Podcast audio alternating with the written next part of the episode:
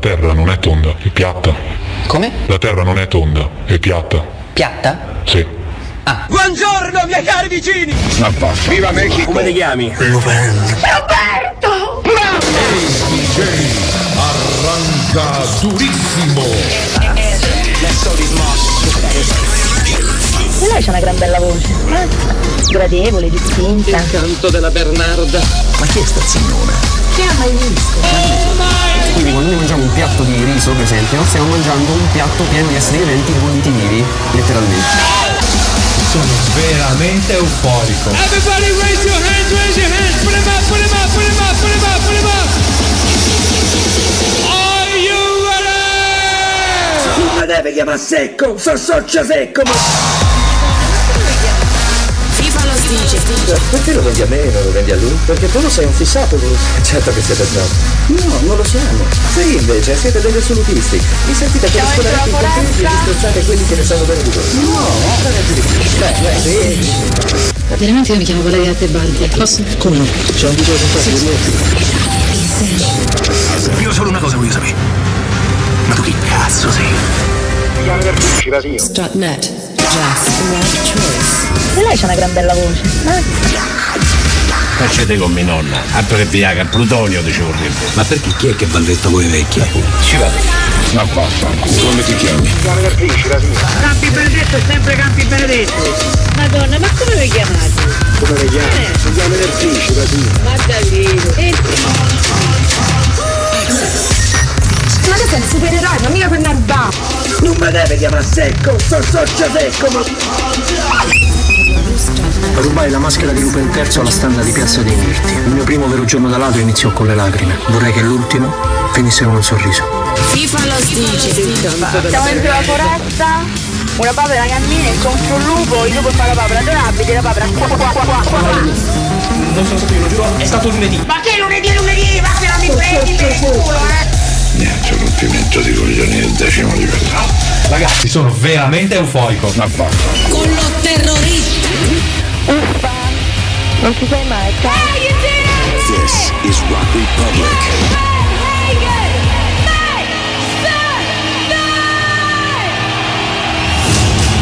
Scusa, eh, ma sei Cortina. Dopo aver cimbato Piazza di Spagna, ci invadono anche Cortina. Allora, allora non lo so, vediamo chi la canta. Ragazzi, sono veramente euforico. che penso a tutta quella gente che soffre e combatte quotidianamente per la libertà. Tu conosci il gruppo d'acciaio? Viviamo nel crepuscolo del nostro mondo e tu ne sarai il tramonto. La forza si impone solo per piegarsi. I re erigono colossi di pietra sol perché il tempo li polverizzi. La gloria fugge come l'ombra. Tutto ciò che è umano ha in sé i semi della morte. Colui che serve la pietà è superiore a chi serve la violenza, anche se quest'ultimo si considera il padrone del mondo. La verità è che fuori da raccordo anulare pure il tempo fa come gli pare. Cioè, però amore mio, quando ti trasformi ti devi cambiare queste scarpe. Cioè, un supereroe che le scarpe di camoscio non si è mai visto, dai. Non l'hai visto te?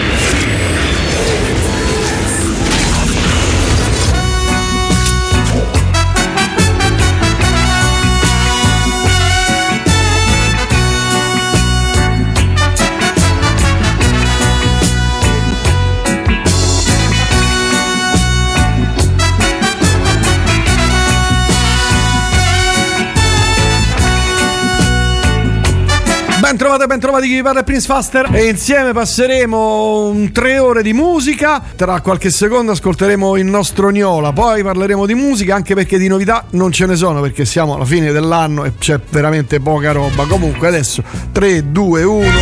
Do- dov'è? 3, 2, 1, fermo. Deve partire la sigla, via. Parti.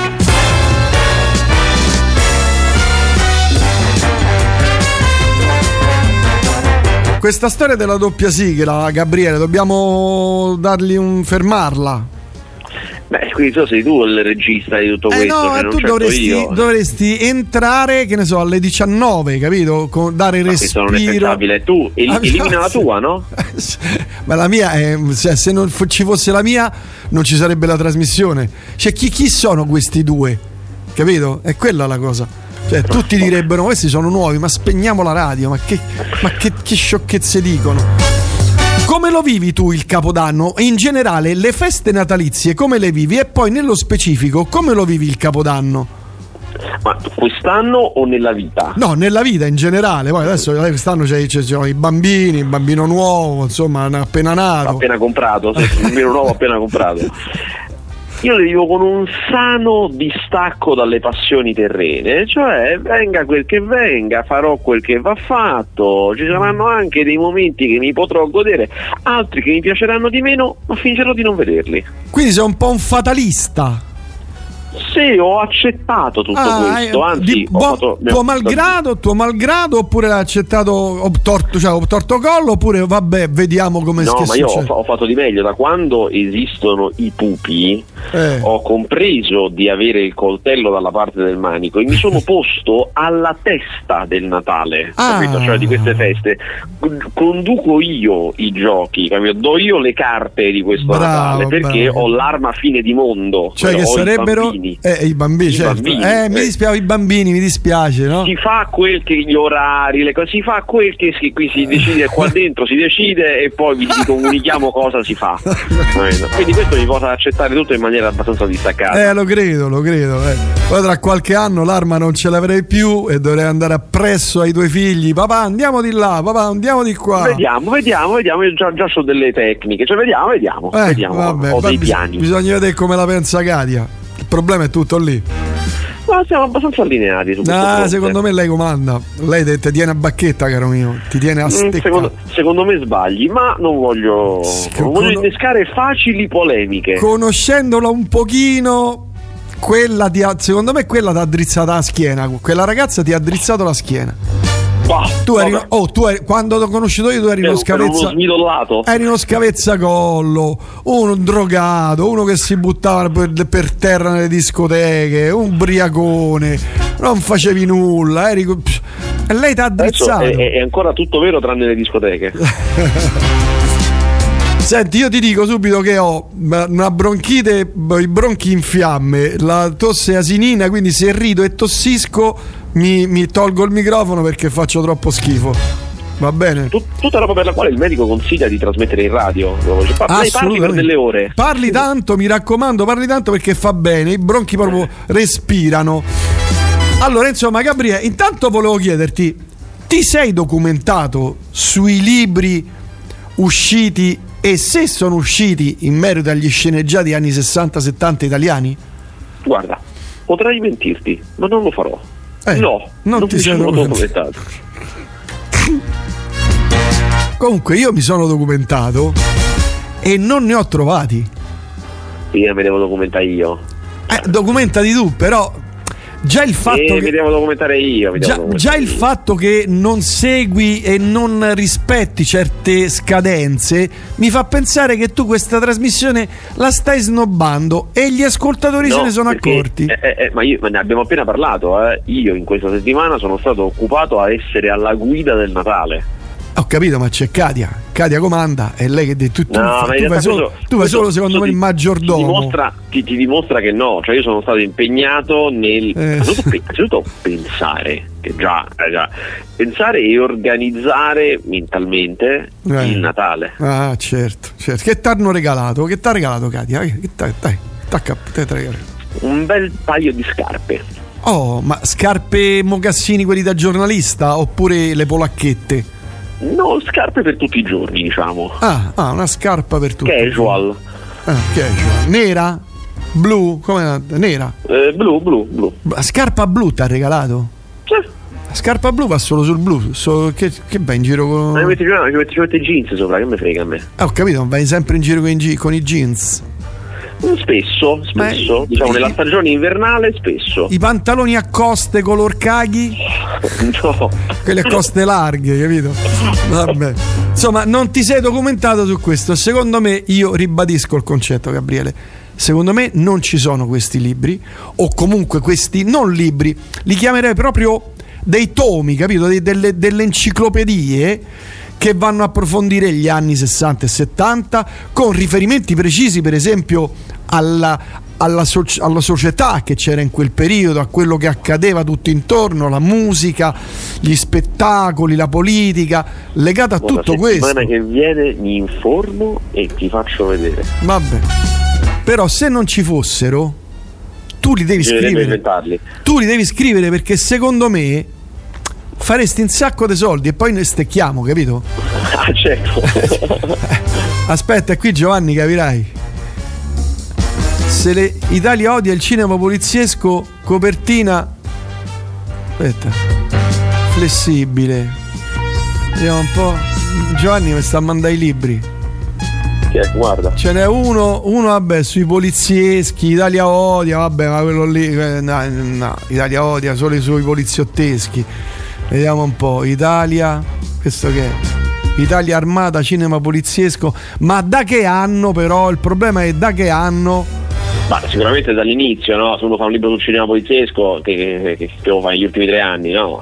Mm, unico volume dei due città violenta consigliato agli appassionati e ben curato agli autori solamente de- dei giganti del cinema italiano. Di chi, chi è questo? Chi sono? Che cavolo sono questi? Antonio, ma li conosci? Antonio, nome. Antonio Bruschini e Antonio Tentori? No, non li conosco. Che cioè, non li conosci, non li riconosci perché tu sei. Cioè, Avrei potuto mentirti, ma non l'ho fatto. Ah, ho capito, però tu fai parte di quel mondo marginale del cinema, capito?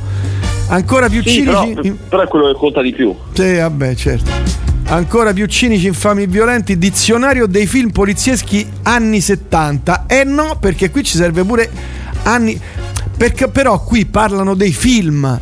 Io parlo di serie televisive che è radicalmente diverso e va approfondito in maniera più importante.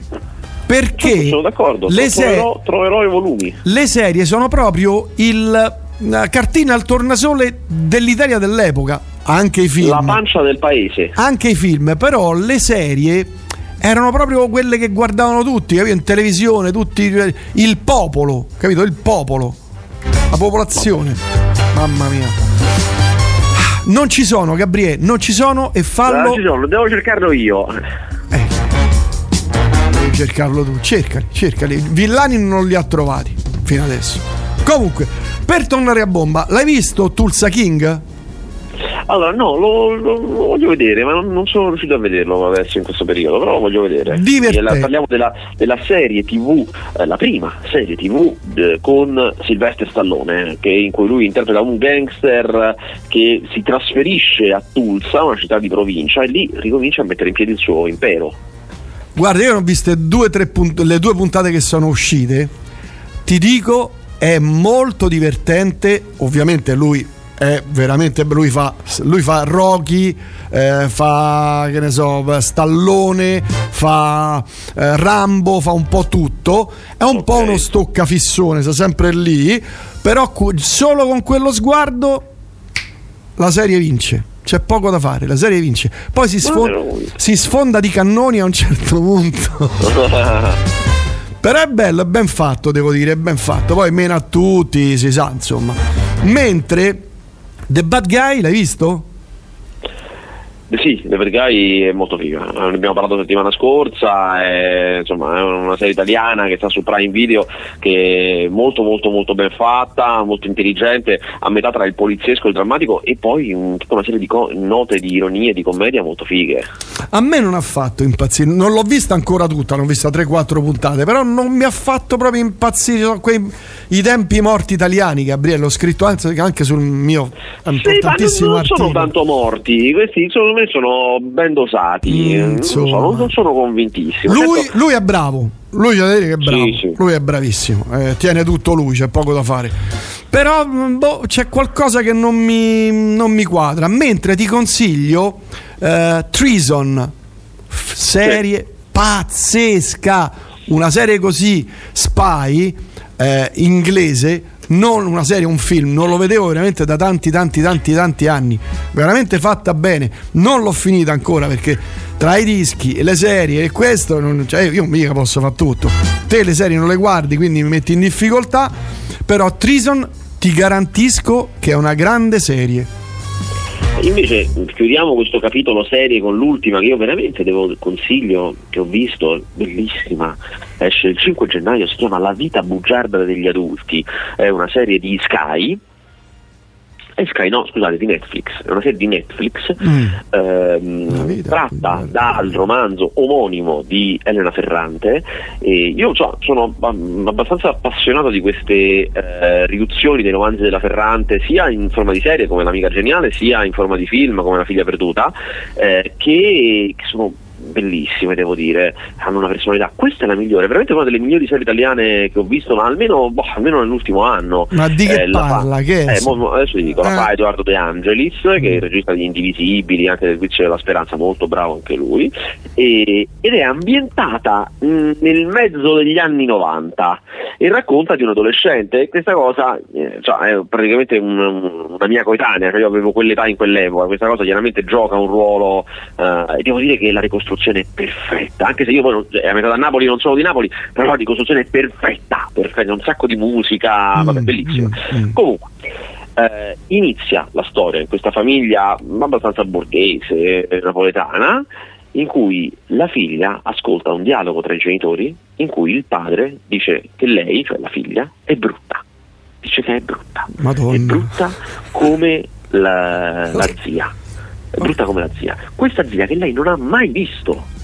Però nel momento in cui il padre dice questa cosa, che è brutta come la zia, comincia una curiosità morbosa verso questa zia che lei in effetti non ha mai visto e che scopre essere una reietta della famiglia.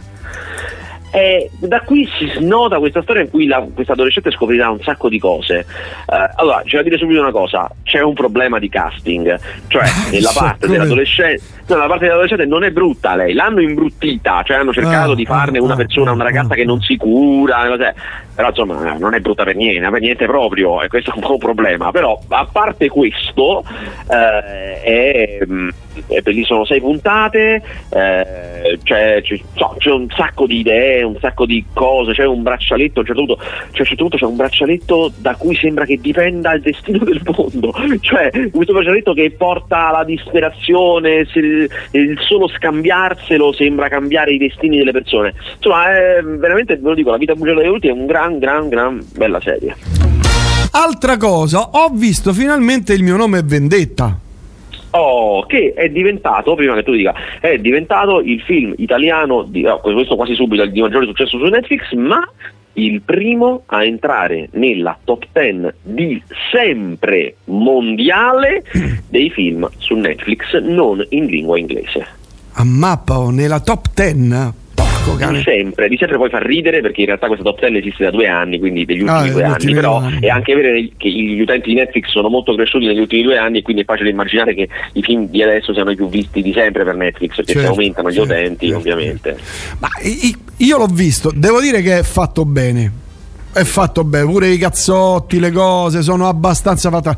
Le- lei, la figlia, è veramente brava, devo dire. Non so. Lui Si chiama eh, Ginevra Francesconi. è veramente, veramente brava. Lui, devo dire che recita finalmente bene. Alessandro Gassman. Sì, sì, sì. E poi se teniamo presente che il film, correggimi se sbaglio, è praticamente girato solo su loro due, eh, tengono... Sì, beh, c'è, no, c'è- c'è tutta la parte dei- della famiglia mafiosa che non è male, a me piace molto il figlio del mafioso, è un bel personaggio. Sì, sì, no, ma sono comunque, mh, voglio dire, sono marginali, diciamo, la- il 90% Sì, i dei- protagonisti sono loro due. sono certo. loro due che riescono a reggere tutto il film, cioè non è una cosa semplice. Guarda, eh, io il film ammetto che non mi fa impazzire a me, secondo me c'è un po' di problemi nell'azione, l'azione non è granché, è un po' dozzinale. Detto ciò, eh, è anche vero che questo genere di film, il mio nome è Vendetta è un film di vendetta, come dice il, no- il nome, cioè a loro gli fanno fuori la mamma, a lui e alla figlia, si scopre che lui aveva lavorato per la, la mafia anni prima, per questo lo stanno cercando e partono alla vendetta. E questo genere è sempre un po' dozzinale, cioè anche i film stranieri internazionali sono sempre un po' dozzinali, fa parte del genere. In questo da dire che è in linea con i prodotti mondiali, forse anche per questo poi ha trovato questo successo pazzesco su Netflix, eh, perché è così, è così il genere. secondo me come ti ha risposto qualcuno su, su- su Twitter, dice, è l'algoritmo, la gente cerca io sono vendetta e trova il mio nome è Vendetta, potrebbe essere. Cioè, l'errore, sai perché no? Perché il metro di valutazione su eh, Netflix non è la visione, cioè quante persone hanno iniziato a vederlo, ma è le ore viste. Quindi se tu ti vedi, ne so, un'ora e non tutte e due eh, di durata del film, eh beh, viene conteggiato di meno, cioè non potrebbe mai fare tutte queste ore di visione. Eh, questo è tutta gente che l'ha visto fino alla fine. Che l'ha visto perché lo voleva vedere perché gli è piaciuto. Cioè ha iniziato. Sì, magari, magari l'ha pure visto più di una volta, insomma, sai, ci sono, tutte, sono tante Sì, certo, possibilità. certo, certo. Se tu pensi, guarda, se tu pensi che ha fatto eh, 67 milioni di ore di visione, questo è il cosa. Il film italiano, secondo quello che fino a prima dell'uscita di questo qua era il film italiano più visto su Netflix, è Yara, che è un film sul caso di Yara, la ragazza mh, morta, cioè un caso di cronaca italiano, e ha fatto 32 milioni di video, cioè ha fatto meno della metà. Quindi questo qui ha fatto più del doppio del secondo, quindi è proprio, cioè, un- poi tra l'altro è andato in top 10 in 91 paesi diversi, quindi questo vuol dire che è andato in top 10 anche in paesi che hanno una forte tradizione di eh, cinema di vendetta, cioè è stato in top 10 in Giappone, in Corea, cioè paesi che diciamo di questo genere se ne intendono, quindi eh, Ammappa, oh. ha funzionato, c'è poco da fare, ha funzionato. Ehm, per quello che so di Netflix, e lo so da persone che hanno lavorato con Netflix, che hanno fatto film, eh, come poco poco, lo- loro lo, lo vedono subito, se vabbè, lo vedono dalle prime ore, no? vedono da come Mm, schizza all'inizio, certo, capiscono subito certo. se va bene o no. Poi anche perché loro hanno subito la visione mondiale. Eh, il secondo giorno loro dicono facciamo un sequel o comunque facciamo un altro film, cioè quello che ti pare ne facciamo un altro comunque. Sì, quello fanno, sì, quello fanno perché lei, eh, lei l'ammazza e. No, ma non solo, a me sembra anche che, che torni Gasman. Tu dirai, ma come fa a tornare? Eh, Eh, ma- Mi sembra che torni Gasman, da quello che ho capito. Ah sì? Sì, allora diciamo che non c'è l'ufficialità. Perché quello che ha detto il regista dopo che il film è uscito ha detto che ancora non c'è la green light, la luce verde, cioè il momento in cui Netflix si dice ok, Ok, partiamo. partiamo. Però insomma anche lui dal tono che usava insomma, diceva beh siamo pronti ecco ci siamo. Mm, Ma faranno il sequel o una serie? Faranno una serie. No, faranno il sequel. Faranno il sequel, eh. Beh, gli conviene. Ma sta- ti stavo dicendo a proposito di video, te l'avevo detto qual è il video più visto in assoluto nella storia di YouTube? L'altro giorno? Ad oggi, Ad eh, non me lo oggi? ricordo, non me lo ricordo, no. Aspetta, oggi? te lo, te lo faccio io, ho fatto un articolo proprio su questo. Questo qui è il video più visto nella storia. Aspetta, eh. Eh, come si chiama? E tu lo, lo lo riconoscerai dal, dal suono. C'hai due figli, per forza.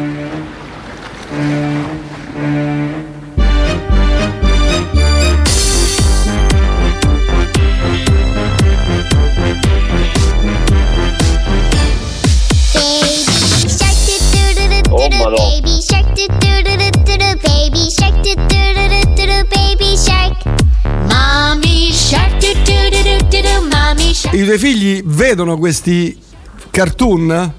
Allora, guarda, io tendo a Non dire, censurare questa roba, però questa roba è più forte della censura perché arriva dall'asilo, dagli altri, comunque arriva.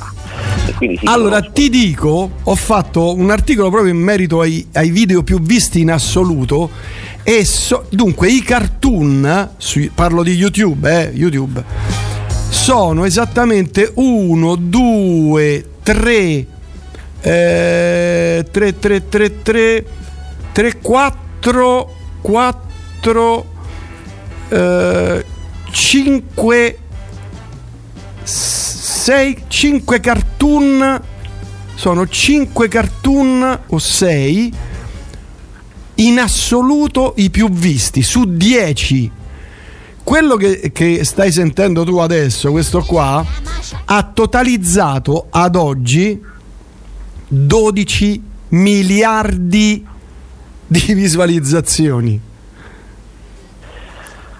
che devi fare? 12 miliardi, quello che ne ha totalizzato di meno, cioè quello che sta al decimo posto, ha totalizzato sempre un cartone animato 4,6 miliardi di visualizzazioni. Cioè il, il cartone animato che ha fatto 12 miliardi ha fregato pure Luis Fonsi, che era quello che in assoluto Despacito, no? Despacito, quello che ha fatto più no, eh, cose 8 miliardi è arrivato. Questo Baby Snake qua 12 miliardi di visualizzazioni, che penso sia una cifra assurda, iperbolica. Tu pensi ai soldi che hanno fatto questi qui, mamma mia, beati loro. Vabbè, comunque era un pur parler per parlare del mio grande articolo, perché io approfondisco, capito? Se andate sul mio magazine, leggerete gli approfondimenti veri, altro che. Comunque, sta- stavamo tornando a bomba, stavo dicendo che il film. Oh, hai del- dei film da, da consigliare questa settimana? Allora, questa settimana eh, esce molto molto molto molto Eh, poco, poca roba. Guarda, musicalmente zero che ha proprio zero. Musicalmente sono due o tre settimane che esce zero. Le prime cose si rivedranno a gennaio. E insomma, gennaio, febbra- febbraio, febbraio, marzo, aprile saranno i mesi più caldi, diciamo. Devo dire, non mi ricordo se l'altra volta avevamo parlato di Beata Te, ma mi sa di sì. Non mi ricordo. Sì, sì, il 6 gen- il 6 che- gennaio uscirà il disco di Iggy Pop, te lo dico. Con Stone Gossard. mi sa- di sì, che è un film che è uscito il, mm, il 25 dicembre su Sky. eh, con sì, mi sembra che ne avevamo parlato. No, invece, eh, io ho visto alcune, mh, alcuni film che escono all'inizio di gennaio e devo dire che ce n'è uno che eh, si chiama, l'ho visto oggi, si chiama I migliori giorni, un film italiano. Mm. È un film italiano allora, che tenta una. Innanzitutto è un film a episodi, no? Noi già un sacco di anni che non facciamo film episodi, un film in quattro episodi, due diretti da Massimiliano Bruno, Bruno e due diretti da Edoardo Leo, che sono eh, due attori che da tempo fanno i registi e che eh, lavorano quasi sempre con insomma, una compagnia più o meno fissa di altri attori nei loro film.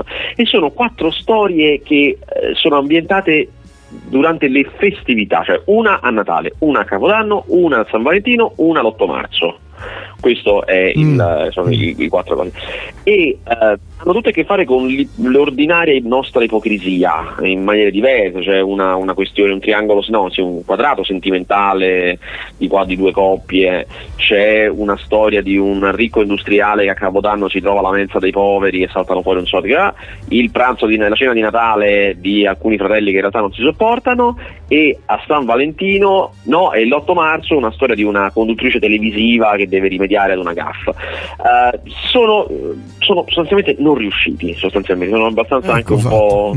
Sì, un po', un po' ti fanno anche un po' vergognare. Ehm, Ammazza. Però è interessante come sia Edoardo Leo che Massimiliano Bruno, eh, che fanno un cinema che vuole incassare di solito, Mm. in realtà da, da sempre tentano di affermarsi come intellettuali, come figure intellettuali, come Mm. co- no, fare un cinema che voglia raccontare, voglia parlare, voglia dire cose importanti.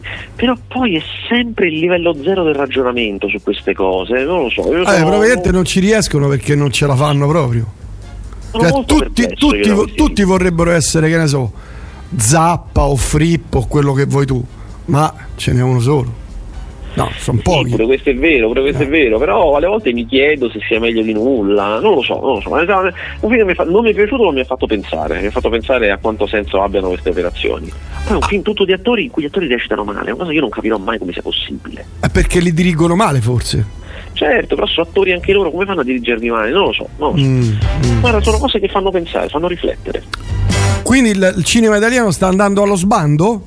È una dichiarazione? No, no, questo no, No. questo assolutamente. Anzi, sarà un 2023 interessante perché eh, ci sono tutti i nostri grossi autori, dovrebbero far uscire un film nel 2023, quindi sarà interessante. Ah, allora entriamo subito nel discorso, cioè previsioni del 2023. Beh, ci sarà sicuramente il nuovo film di, di Moretti, che credo sia finito addirittura, aspetta solamente Cannes per uscire, ci sarà un nuovo film di Sorrentino, eh, ci sarà un nuovo film di Matteo Carroni, che non so se lo finisce per Cannes, però insomma Mm. eh, ci saranno, eh, già questo abbasta e avanza, sono le punte più acuminate del nostro cinema. Mm. Eh, poi ci sarà il nuovo film di Sidney Sibilia, che, che è quel regista di Smetto quando voglio, e, e anche poi dell'Isola delle Rose, che ha una storia molto interessante, cioè la storia eh, si chiama Mixed by Harry ed è la storia di questo Harry che a un certo punto negli anni 80 è diventato il più grande spacciatore di audiocassette pirata. È stato il primo e più forte a inventarsi il fatto di piratare le audiocassette certo, certo. chiaramente napoletano, quindi un film tutto ambientato a Napoli, ma io poi cioè, no, dialogando con lui ha fatto alcune anticipazioni di questa storia che è una storia vera, io non conosco, ma c'è un giro di soldi che ti fa, ti fa impazzire, Eh, è roba vero, di due- vero. 250 milioni di lire al giorno, cioè cose di, cose di questo questo tipo, capito? cose senza nessun senso. E mi ha raccontato anche un'altra cosa, mi permetto di dirla perché tanto è storia, è cronaca, sono cose che si sanno, non è un spoiler del film. Ehm, questi erano così ignoranti no? che a un certo punto vengono beccati, ovviamente a un certo punto vengono beccati perché di, come dire, le, le società, eh, le, le case, di, case editrici musicali si, av- si avventano su di loro proprio per dare una pena esemplare, quindi finiscono in carcere proprio però avevano messo via i soldi, avevano nascosto i soldi proprio sottoterra, come in, come in Arcos, li avevano Sì, nascosti sottoterra, si erano comprati un appezzamento su cui avevano messo dei campi da tennis, vabbè, Ah, e, e sotto avevano nascosto i soldi. Tuttavia, sono talmente ignoranti che non sanno dell'euro. Cioè lo scoprono due mesi prima del, del fatto che si cambia moneta nel 2002 e sono in galera. Per cui non possono dissotterrarli e cambiarli. Cioè, non, cane. non è che puoi andare alla Banca d'Italia con milioni e dire me li cambiate per favore. Eh, certo. E quindi li hanno persi tutti. No, ma veramente? Eh, non li puoi cambiare, che puoi fare? Cioè, Porco cane, è vero. Madonna. Vabbè, sa- senti, altri film? Eh, C'è altri film, c'è no, non ho visto perché non ho visti altri. Non ho visti. Ci Mm. sono una serie di film che ho visto e che usciranno nel. C'è anche un sacco di be- bei film. Io ho visto nel 2022, ma usciranno nel 2023, molti dei quali perché fanno la corsa dell'Oscar e quindi escono verso febbraio, così, eh. Vabbè, no, aspettiamo, che saranno dai. interessanti, sì, sì, che saranno interessanti, ma insomma, ci- secondo me il 2023 sarà un anno di grandi, grandi film. Sarà difficile fare la top 10. Senti, e invece il cinema proprio, no, fisico, come è andato in questo 2022? Allora, è andato eh, l'80% meglio del 2021, certo fa peggio era difficile, Eh, sì, ma c'è anche Avatar di mezzo, Avatar in questi ultimi giorni ha dato una botta proprio fortissima chiaramente Eh, sì, sì. e eh, il- comunque il 50% peggio del 2019, Cioè, comunque siamo Un crollo metà. proprio, un È la crollo. metà rispetto al pre-pandemia e siamo caso mondiale, cioè io su diverse testate internazionali ho ho- anche loro parlano del fatto che l'Italia non si riprende. Eh, Questo da che cosa, mondo- da cosa può dipendere secondo te? Dal Ah, culo certo, pesante che abbiamo noi, rimaniamo Ma a casa sembra- e vediamo, mi- vediamo mi i film? sembra improbabile, mi sembra improbabile dire che noi siamo semplicemente più pigri degli altri, ehm, anche Mm. perché storicamente non è stato così, ci andavamo sempre al cinema, cioè, non, mi- non- non- non mi convince questa cosa. Ah, beh, perché- Eh, però perché c'è stata questa inversione? Cioè, Sì, un allora, motivo ci deve diciamo essere. una cosa, cioè. negli altri paesi nessuno è tornato al 2019 ancora, però stanno molto meglio di noi, stanno- non stanno al 50% sotto, stanno molto meglio di noi. Eh, se devo dire io, però veramente è un terreno spinoso, eh, perché è complicato da dire, però l'impressione che ho io è eh, che an- sia saltata fuori una mancanza forte del cinema italiano che prima contava poco, adesso invece conta tanto, che è di comunicazione. Il cinema italiano non è capace a raccontare i suoi film, cioè la maggior parte dei grandi film italiani non sono andati bene perché le persone non sapevano che esistevano questi film, non ne sapevano l'esistenza proprio. Eh, questo chiaramente è, è una cosa che io dico anche un po' viziata, un po' dal lavoro che faccio e un po' dalle persone che io frequento, perché non posso che sapere quello che mi dicono quelli che io frequento, perché chiaramente Certo, è una- certo. un campione min- minuscolo e min- minuscolo e inesistente. Eh, però mi sembra che sia quantomeno una causa importante tra tante. Ho capito, ma cioè, com'è successo questo? Era prima, ah, così anche prima? Cioè, prima del Era, Covid? era così anche prima che il nostro cinema è stato sempre molto deficitario quanto a capacità di attirare tramite la pubblicità, però non gli serviva, riusciva in altre maniere, cioè, si erano create altre abitudini, molti Mm. andavano al cinema per andare al cinema e decidevano lì, nel multisala, dalle locandine, insomma, si erano create delle cose che adesso sono saltate, e perché Mm. io ah, questo lo dico anche perché quando poi arrivano gli americani, che hanno sicuramente una forza attrattiva, eh, per carità, ma hanno soprattutto una capacità di fare campagne marketing invadenti. Noi lo sappiamo che esce Avatar, lo sappiamo che esce L'Uomo Ragno. Da sei sappiamo- mesi, cioè, ho voglia. questa sì, è roba che non puoi non sapere se, se- se- se, Certo. insomma, se un minimo giri su internet o guardi la televisione. Eh, certo, certo. Mentre invece lo stesso non si può dire dei film italiani. Gli unici che sono andati bene sono film con un target anziano. Gli anziani eh, hanno più o meno continuato in una certa maniera ad andare al cinema Mm. eh, e quei film lì come La stranezza o come i film con Favino, i film con Favino continuano ad andare bene,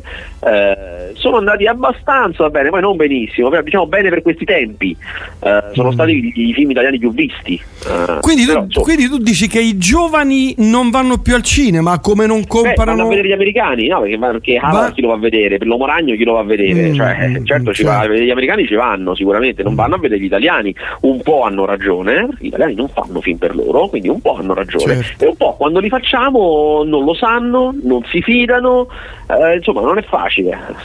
Vabbè, però quei film anni che, che erano? Gli anni 80, 90 che facevano i film con gli adolescenti in Italia. Come si chiamavano, come si sì. chiamavano Allora, quei film lì? faceva- eh, ci sono state due grandi ere negli anni 80 che diciamo il film principe era Sposerò Simon Le Bon eh, che è il film più famoso ma poi anche intorno a cavallo tra la fine dei 90 e l'inizio dei 2000 ne facevamo tantissimi da Tre metri sopra il Eh, cielo que- que- a- quei film lì perché non si fanno più? Perché voglio dire, lì eh, cioè, avevano creato, Allora, guarda, avevano un- creato un, po'- un, po' è marchio di fabbrica.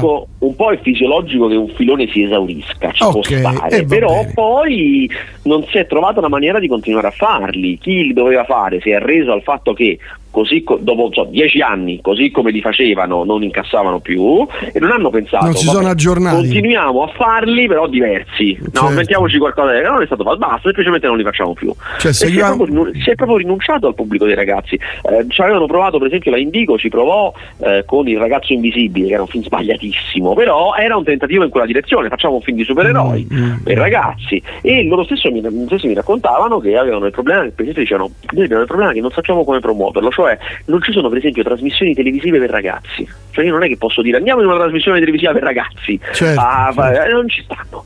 E, insomma, è una questione complicata. Beh, però potrebbero aggredire, che ne so, mercati o comunque mh, media che fre- frequentati dai ragazzi, tipo YouTube, tipo TikTok, TikTok, tipo sta sì, roba certo, qui. Certo. Eh, cioè, Il perché non venga fatto andrebbe chiesto, andrebbe chiesto a un distributore, chiaramente. Poi è anche difficile, spesso glielo chiedo, ma poi non hai delle risposte soddisfacenti, perché alle volte Ho ti capito, dicono, Gabriele. "Eh, ma la- no, ti, ti dicono, eh ma l'abbiamo fatto.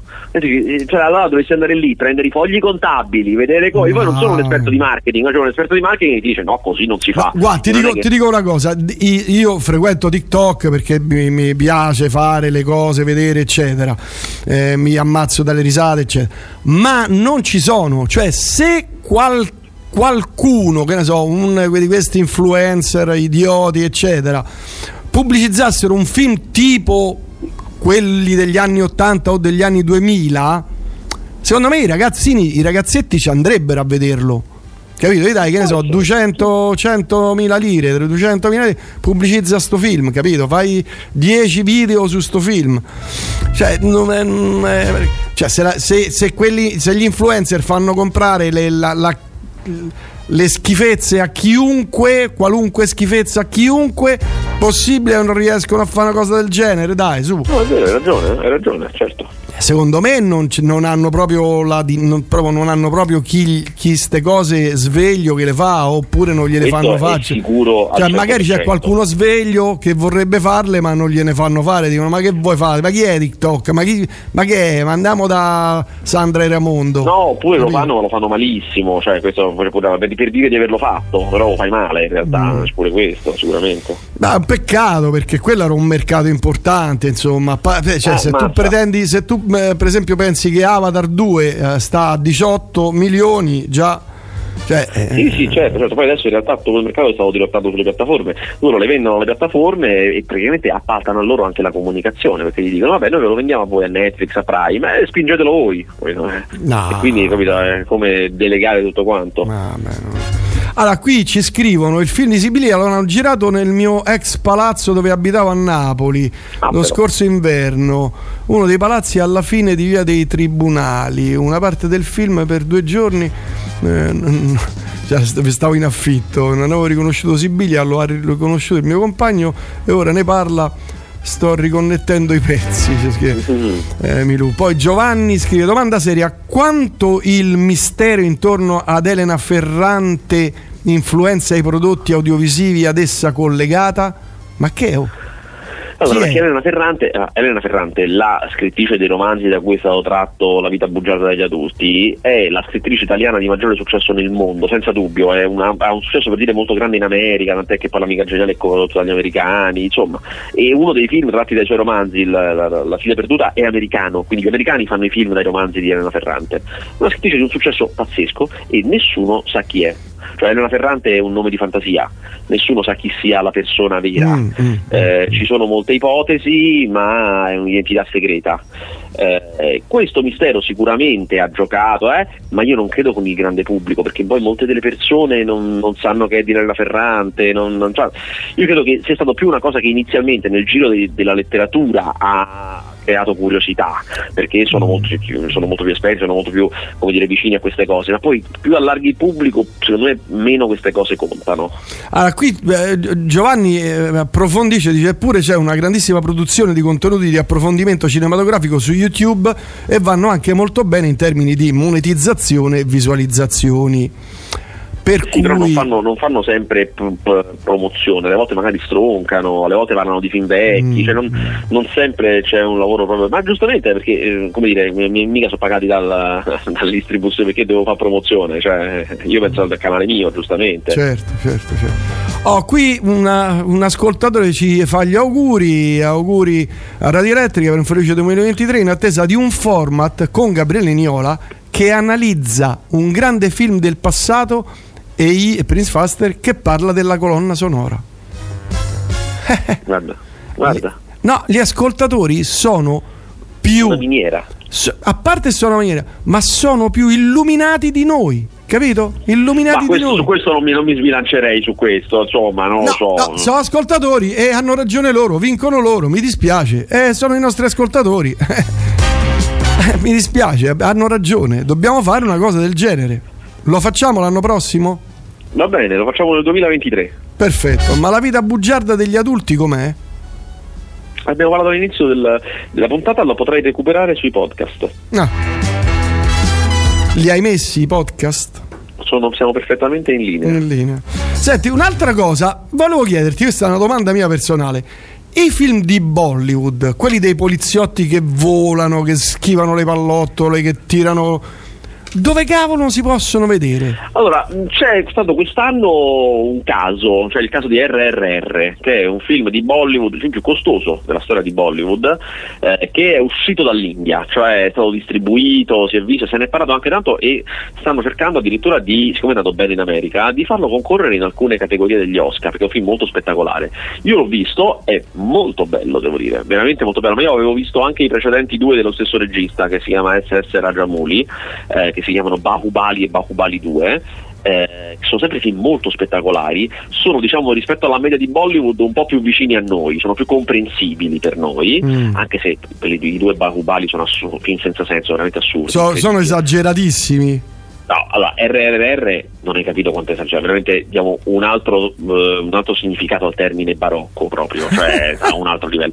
Racconta l'epica dell'indipendenza indiana dagli inglesi, ma senza neanche un secondo di realismo, ma neanche uno proprio.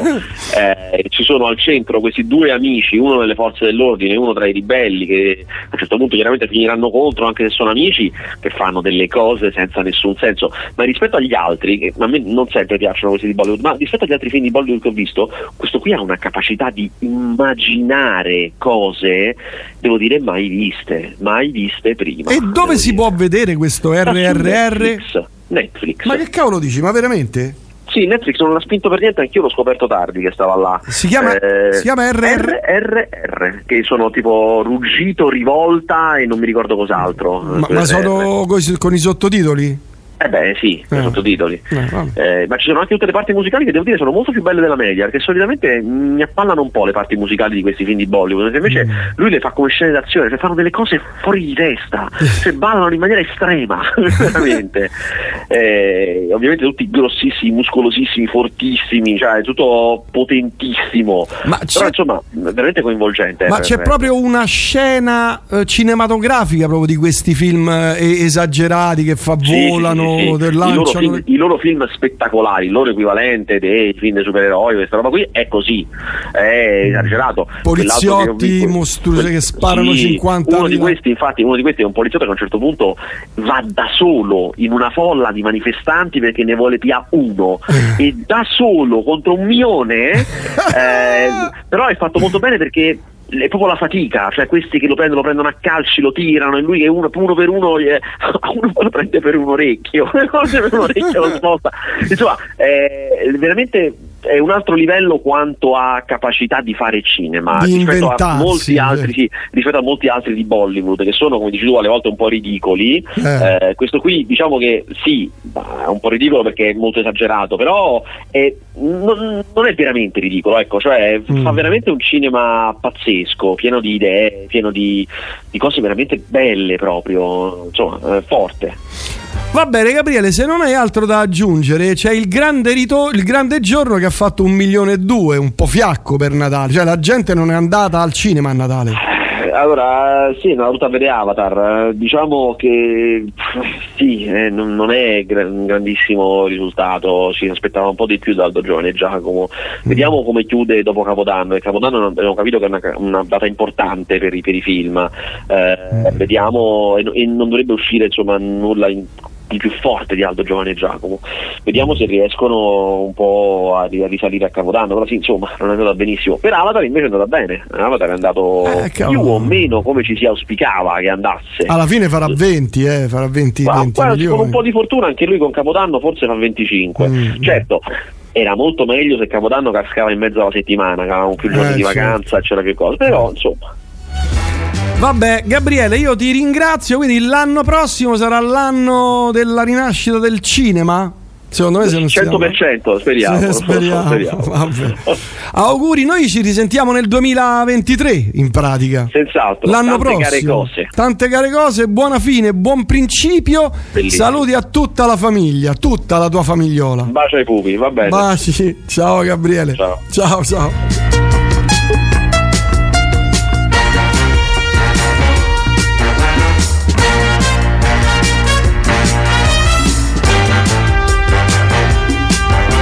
Allora, per rispondere a Giova, le otto montagne è andato male, ha fatto 400 sacchi, poca roba. Allora, qui, eh, Dan Daniele dice sì, è vero, il critico non ha mentito, mi ha mandato una, una fotografia un- del suo televisore dove c'è RRR che io stasera mi sparerò. Allora, iniziamo a parlare di musica, volentieri direte voi, era ora, sì, no, ma certo.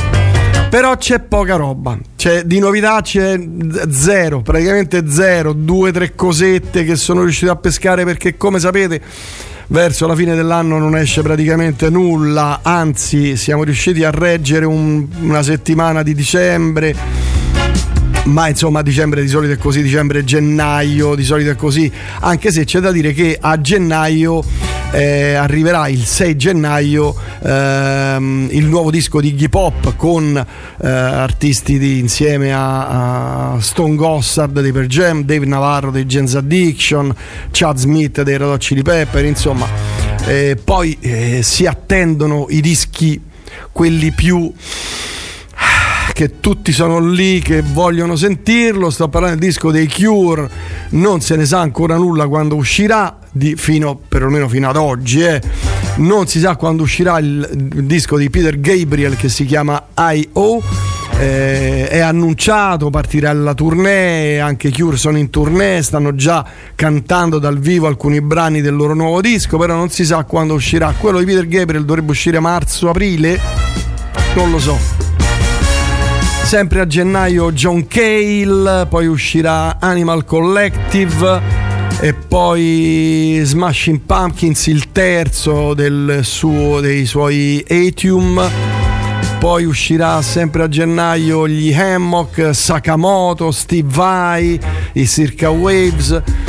Febbraio The Wolf, poi vediamo un po' i Quasi, Tennis, Paramore.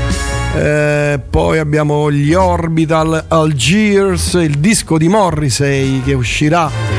E poi ci sarà dentro nel disco saranno ospiti eh, Flia, Chad Smith, Iggy Pop ehm, e tanti altri ma insomma. E poi marzo sarà il mese sicuramente di Van Morrison uscirà il suo album eh, i Fever Ray e sempre a marzo sarà il mese dei Depeche Mode. Dovrebbe uscire il nuovo disco dei Depeche Mode a marzo. Aprile il disco dei Metallica 72 Season e la data è già stata fissata 14 aprile. E dunque che altro c'è? Eh, Arg Overkill Smashing Pumpkins ancora eh, ad agosto poi saranno i Killers e My Bloody Valentine. Mentre sono attesi ma non si sanno le date ma comunque sarà nel 2023 eh, PJ Harvey nuovo album. Steven Wilson nuovo album.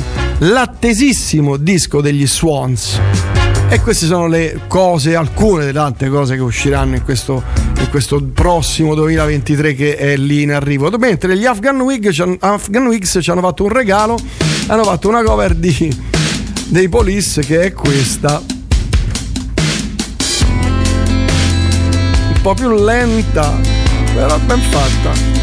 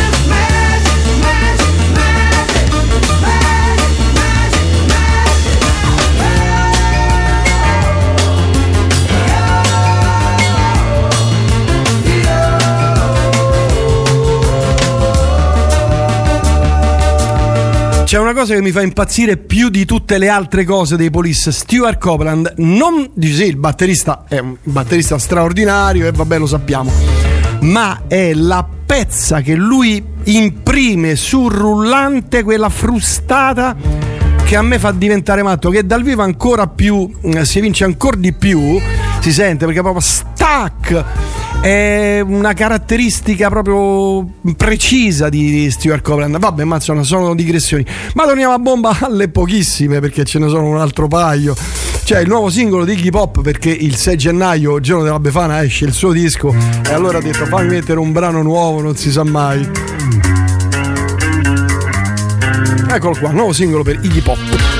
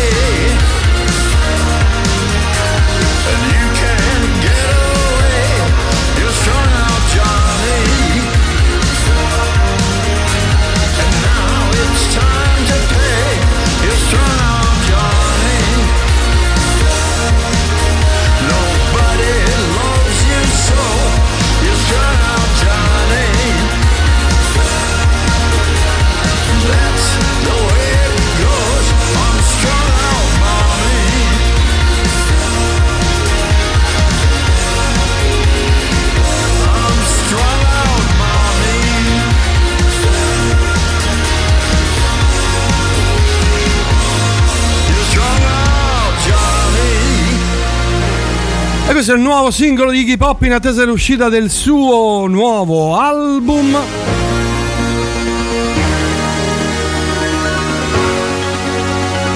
Sarà il diciannovesimo disco di Iggy Pop. Sarà un sacco di musicisti, Guns N' Roses, componenti Guns N' Roses, Blink 182, insomma, tanta gente. Oh, altra novità, se così si può chiamare, è nuovo, nuova cosa di Marianne Faithful che ha tirato fuori.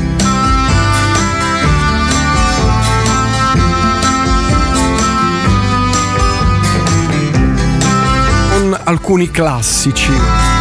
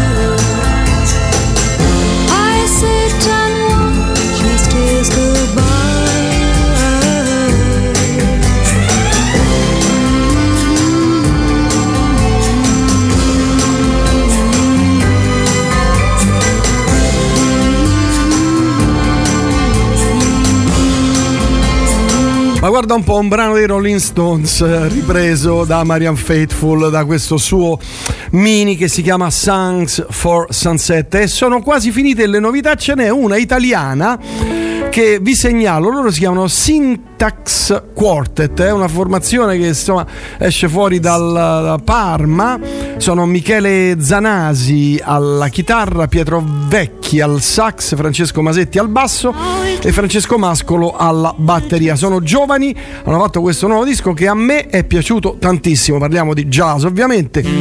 Eccolo qui, italianissimi, bravi.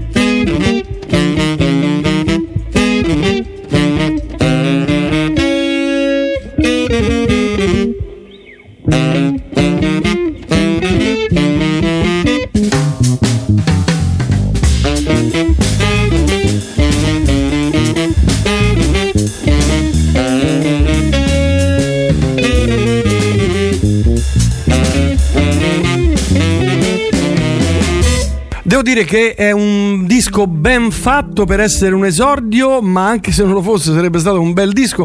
Studio di curvatura, questo è il nuovo album esordio per i Syntax Quartet, una formazione italiana di jazz. E con le novità abbiamo finito, cari miei. È andata, ce ne, ne riparleremo l'anno prossimo quando sarà. eh, quando sarà possibile. Mentre vi faccio ascoltare una cosa uscita lo scorso anno, lui fa tutto da solo, si fa chiamare Dumboasa, arriva dalla Svezia e fa questo um, suono pesante, grave, con i beat lentissimi, un, un incrocio tra prog, space, psichedelia. Ci sono alcune cose di questo disco che mi hanno affascinato lo scorso anno. Ipnotico direi.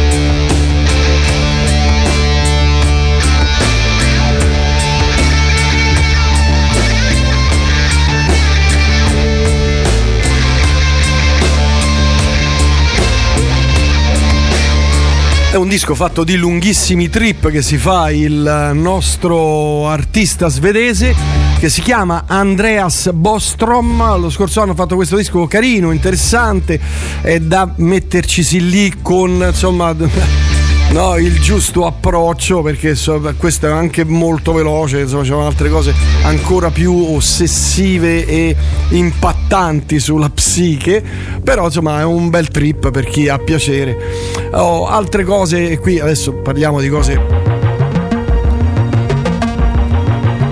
di altri mesi, altri anni. Viaggeremo con la musica, iniziando dagli Ulver.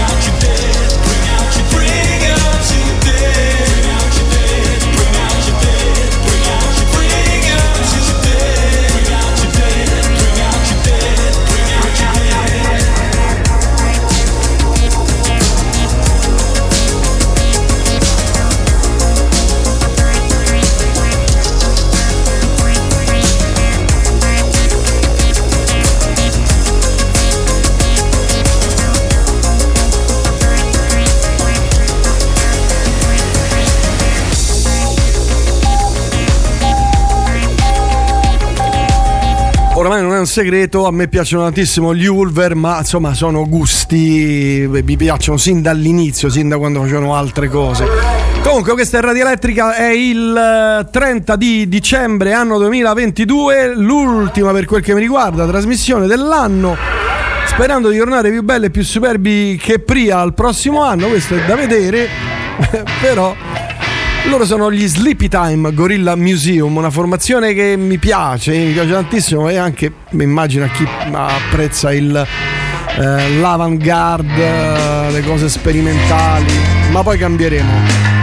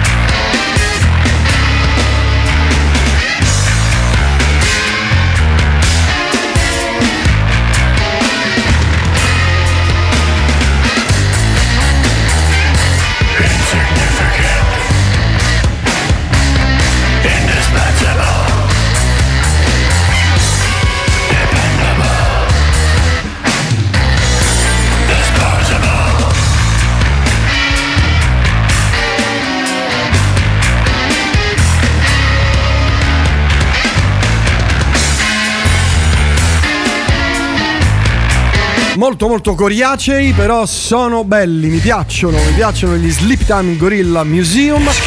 Così come mi piacciono questi, ehm, devo dire, interessanti, veramente interessanti. Ma ne parliamo tra un po' perché voglio mettere prima un classico che forse qualcuno conoscerà, probabilmente. Quanti ricordi affiorano in me con questo Is This the Life dei Cardiacs?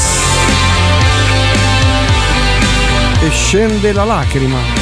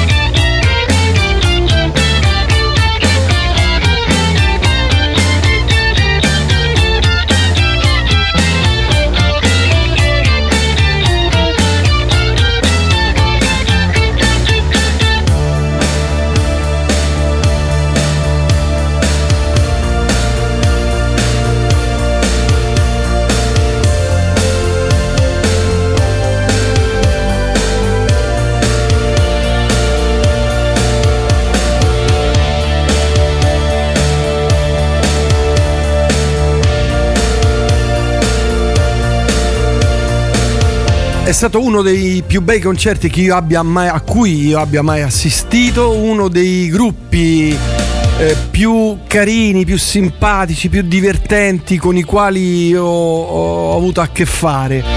Eh, state, erano persone veramente meravigliose, eh, sorridenti, lui- soprattutto lui, Tim Smith, eh, veramente una persona solare, come si dice. Grandi Cardiacs per me sempre nel cuore. We Salute You, You and You è il titolo del disco che è uscito quest'anno che mi sono perso ma che ho recuperato, ma spesso insomma i recuperi fanno bene. Loro si chiamano AF e per chi ama il post rock è un buon dischetto.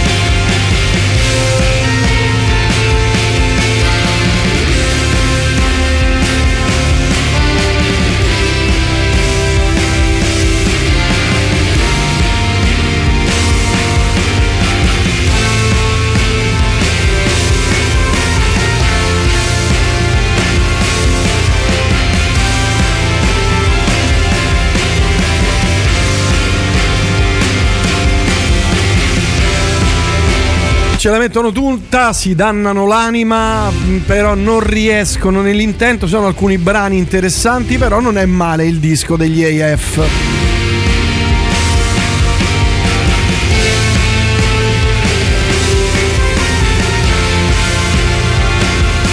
Io tra bronchite, eh, tosse asinina sono ai minimi termini, però porterò a termine, spero di sopravvivere a, questo- a questa giornata di fine anno, eh, che poi sarà anche insomma di nuovo anno, eh, continuando a, così a raccontarci un po' di musica, a salutarci attraverso WhatsApp, eh, state mandando tantissimi, così chiacchierando tra una cosa e l'altra, come è andato questo 2022, come andrà il 2023. L'incognita è quella. Sappiamo come è andato, ma non sappiamo come andrà. Though it comes as no surprise.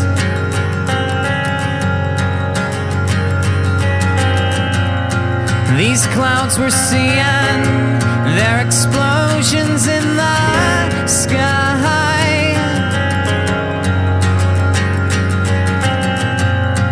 It seems it's written, but we can't read between the lines. Hush, it's okay. Dry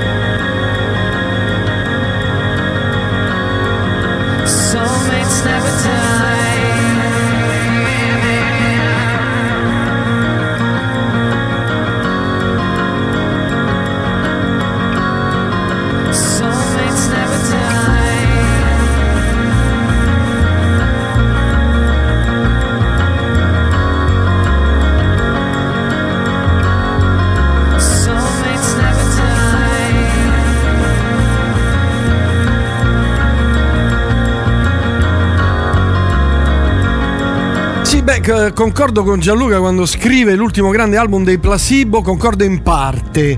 Eh, è stato il disco più, più bello, il disco più illuminato dei Placebo o Placebo. C'è da dire che anche Mez, quello dopo, dove c'è anche un cameo di Michael Stipe, è, è bello, è un bel disco, però ehm, Black Market e Sleeping with Ghosts sono due dischi veramente illuminati, soprattutto questo che ci stiamo ascoltando è un disco quasi perfetto, oserei dire. Mentre saluto Angelo che se ne sta, beato lui, cioè beato lui non lo so, insomma però sta lì in Arabia Saudita a fare un rally. Mi ha mandato delle foto pazzesche, mi sta mandando delle foto pazzesche e mi dice che fa caldo. eh, cioè, Non ho dubbi, insomma, nel- in Arabia Saudita sì, fa, fa caldo, però mi dicono che la sera invece fa freddo, cioè fa, fa proprio freddo, freddo, freddo, freddo. O è una cosa che mi sono inventato io. Il gior- giorno caldo, caldo, caldo, la sera freddo, freddo, freddo. Comunque, vabbè. E ci stiamo godendo questi ultimi scampoletti di 2022 per arrivare poi al 2023. Come dicevo, e chissà che ci aspetta. Cose belle, cose meno belle.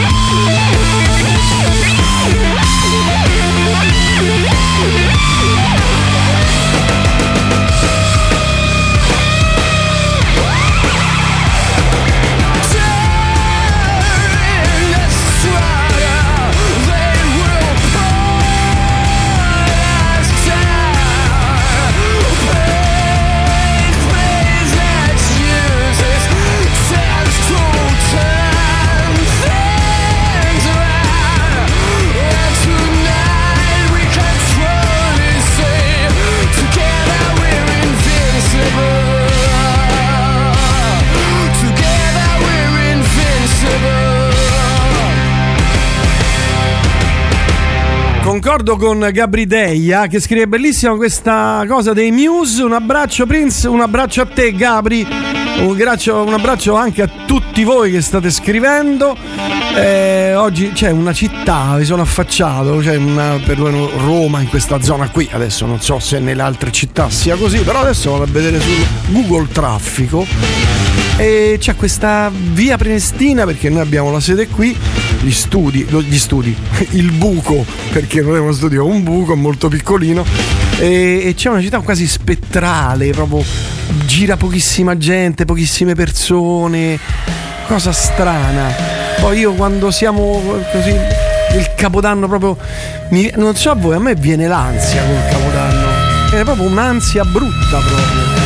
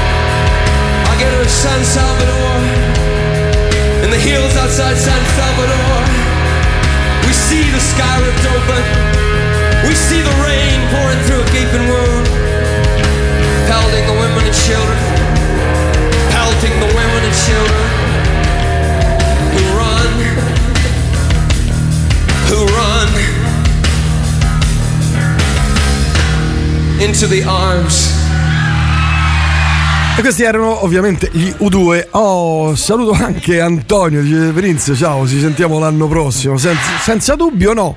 Insomma, eh, speriamo di sentirci l'anno prossimo perché poi que- tutte queste certezze noi le abbiamo perché tanto è una consuetudine del 31, però il 31 il 31 e poi l'1 eh, arriviamoci intanto all'1 al primo gennaio Io che manca poco, però a me proprio mette questa. Non so, ma a voi non mette un'ansia proprio il capodanno? A me quest- soprattutto gli ultimi due giorni eh, mi viene proprio un, un po' da. Non vorrei farla venire a voi, eh, per carità. Adesso comunque stasera mi ubriaco e quindi passa tutto.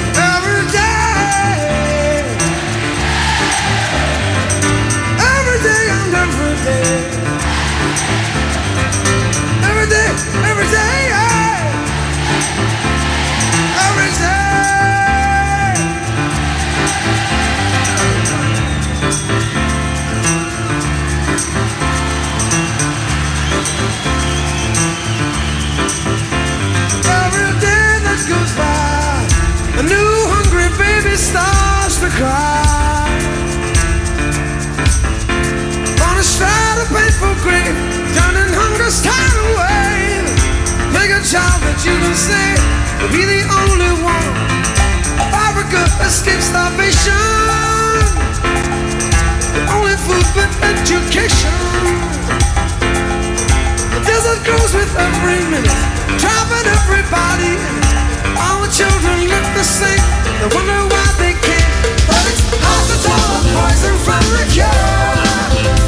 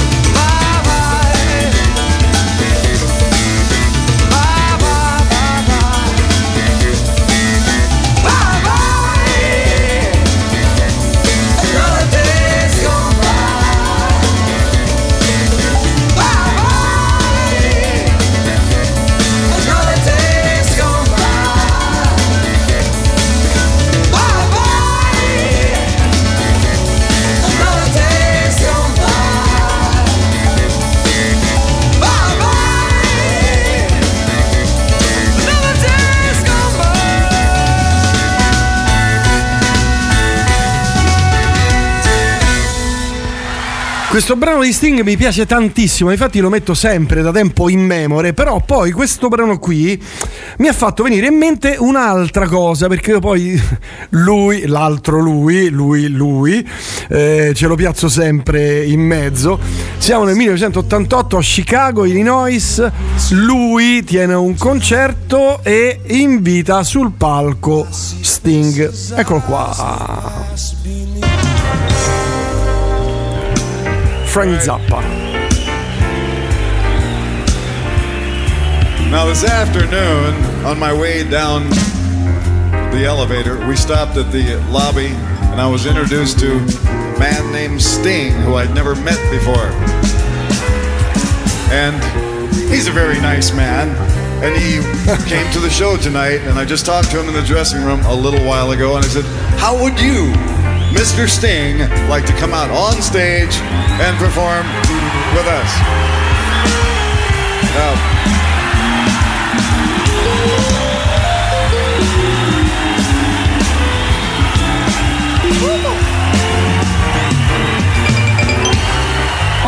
the. Uh, it's not in my nature to kick a man when he's down.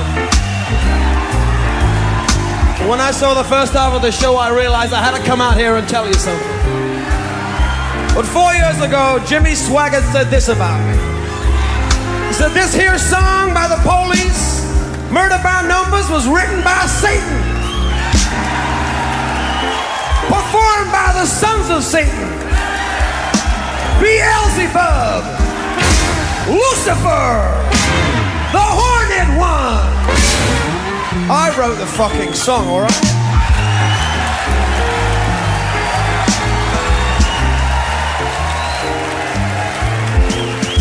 That you've decided on a killing, first you make a stone of your heart. If you find that your hands are still willing, then you can turn a murder into art. But there really isn't any need for bloodshed. You just do it with a little more finesse. If you can slip a tablet into someone's coffee, then it avoids an awful mess because it's murder by numbers one, two, three. It's as easy to learn as your ABC. Murder by numbers one, two, three. It's as easy to learn as your ABC. Now,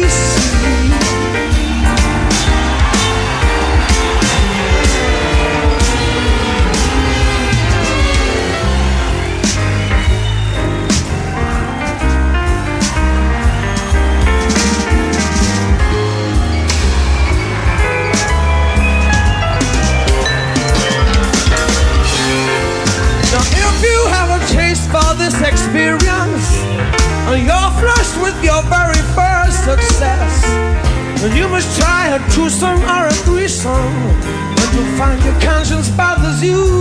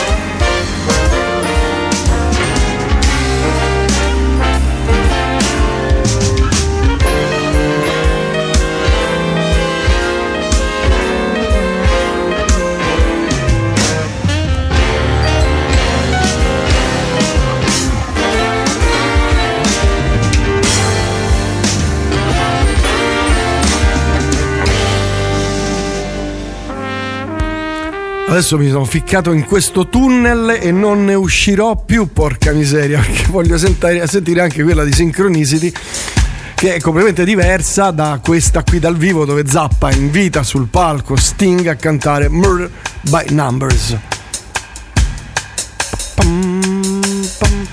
Tra l'altro questo brano non venne inserito nel vinile, nel disco originale, poi venne ristampato e venne inserito, ma era un outtake. you make a stone of your heart And if you find that your hands are still willing Then you can turn a murder into art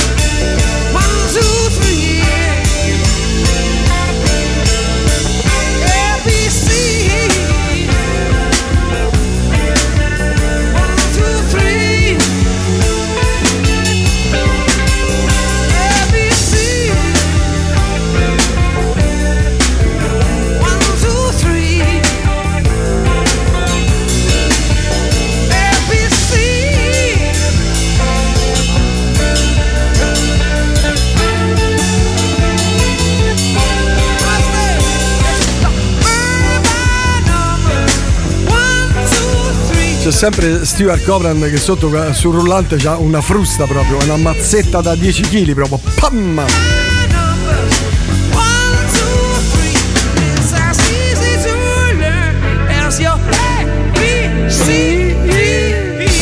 Adesso faccio una cosa matta che non facevo veramente da anni e anni e anni. Trasmetto una cosa dei, degli Enesis senza la G. Posso dirla? Cattivissimo, Fast. L'ho fatto, l'ho fatto. Of the life in the city of gold He'd left and let nobody know Gone were the towers he had known from a child Along with the dream of a life He traveled the wide open road the blinkered arcade in search of another to share in his life. Nowhere, everyone looked so strange to him.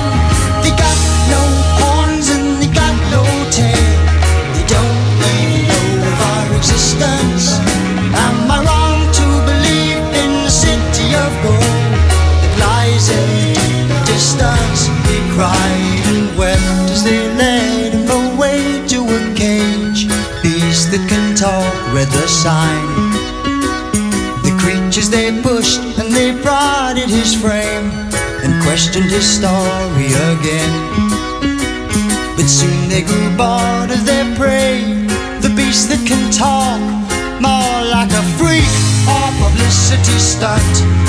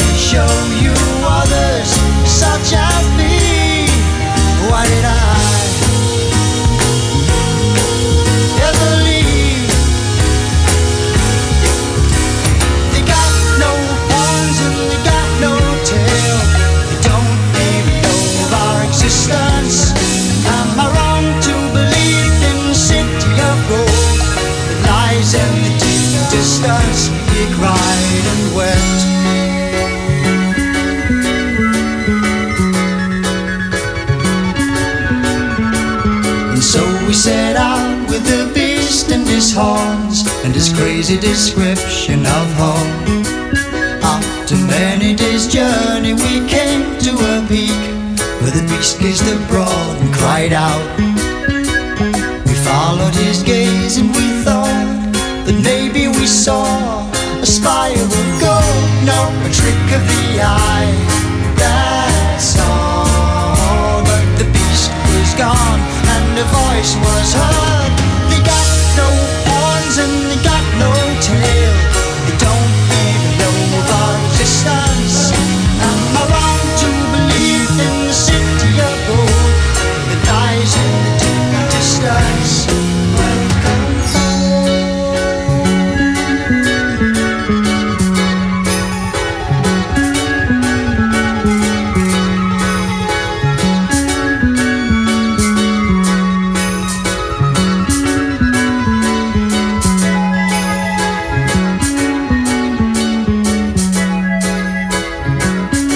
Degli Enesis usciva nel 1976. questo- lo so- sì, lo so, fatto- sono cattivissimo, cattivissimo.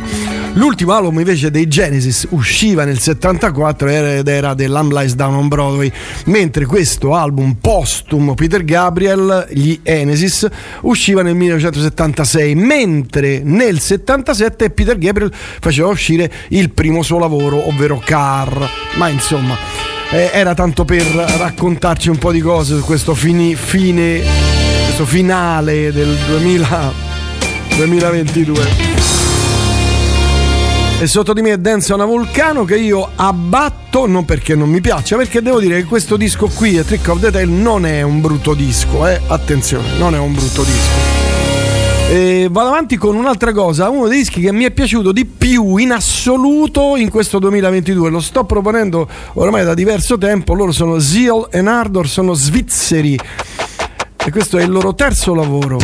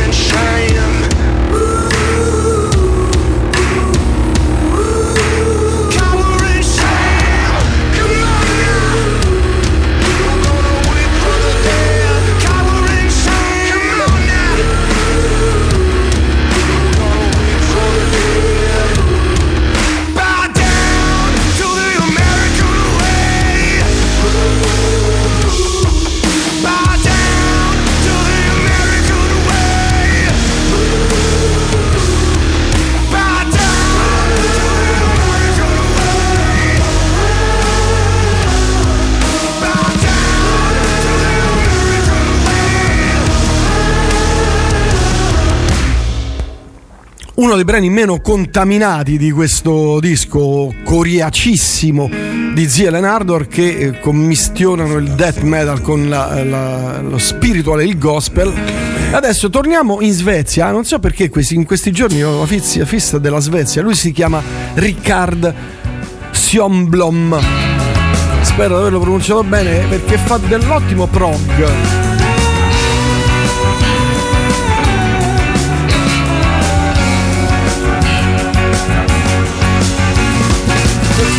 at the photographs like statistics in a book. I can feel myself transform, slowly stepping outside the norm. Oh, but she is like a silhouette, even though she's not in there. I can feel her everywhere. I close my eyes and sense her.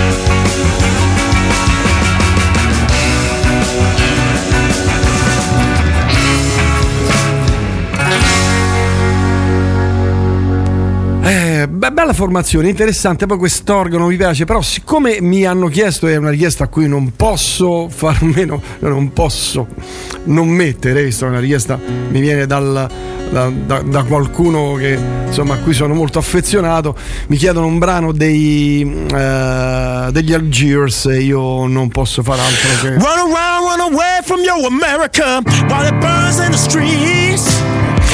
Trasmettere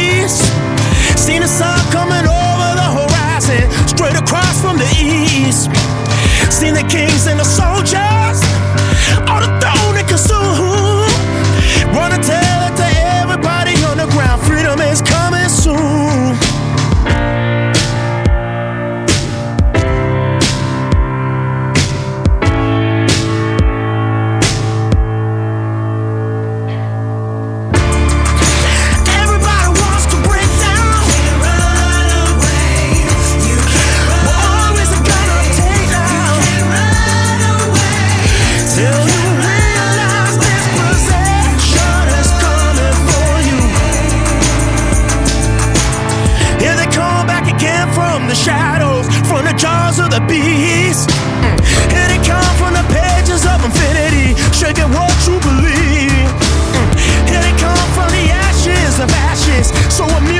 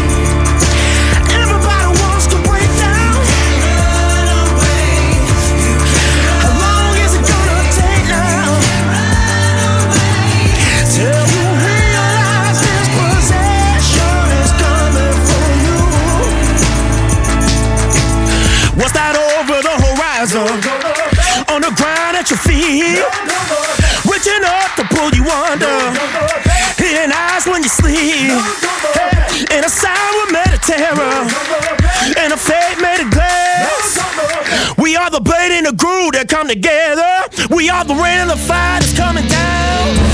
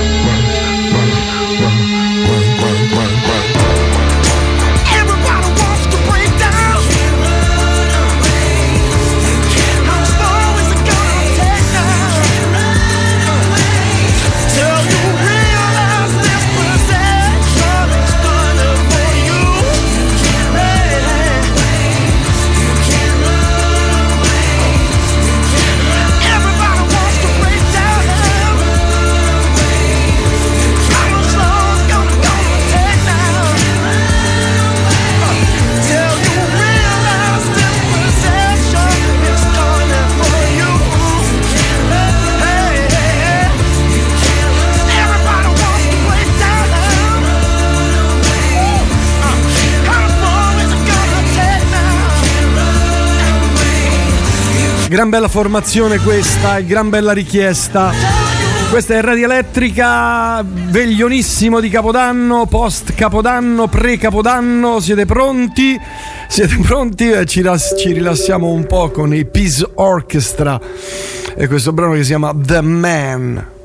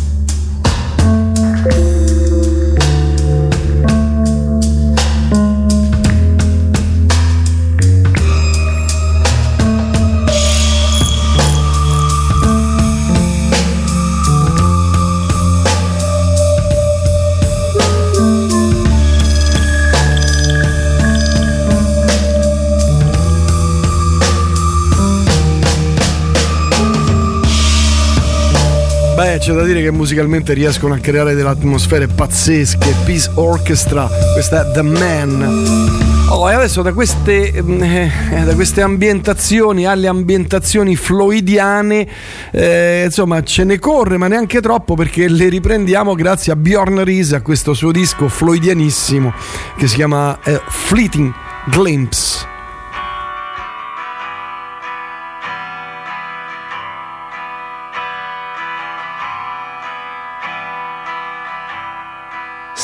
The sunrise.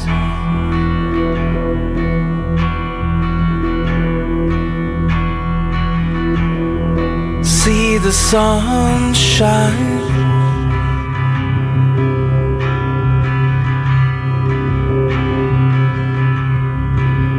See the dark clouds up ahead.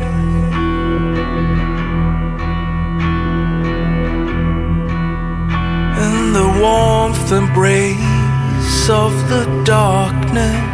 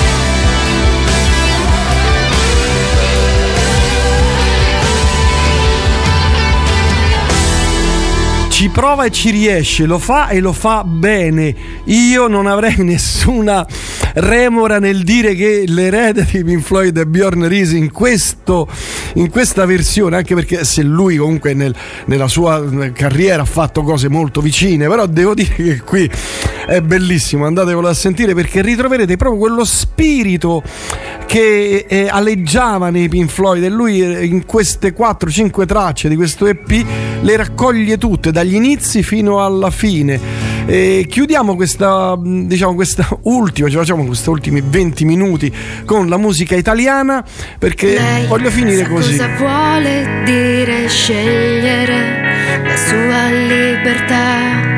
Lei sa cosa sia il dolore, anche se non lo confida a te. Lei non la vedrai cadere al limite, la presa allenterà. Lei sa che non hai coraggio neanche per guardarla in faccia. Lei sa,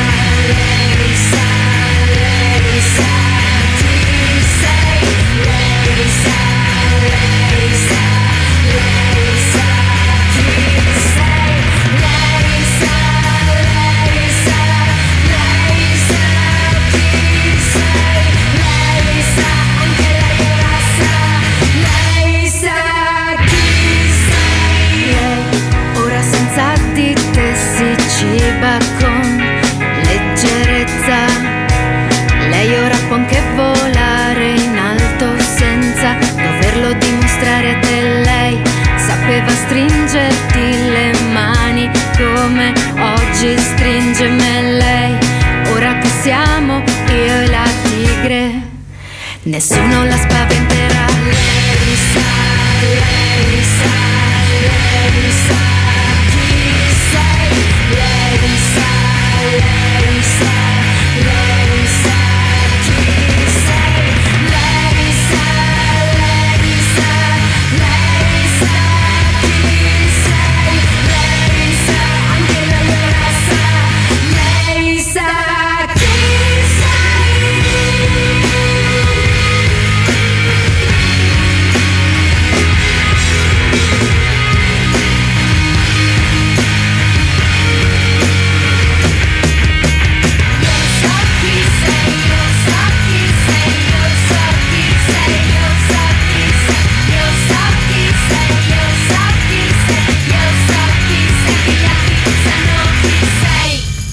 Questi erano io e la tigre a Radio Elettrica, siamo quasi, beh, ancora un po' c'è.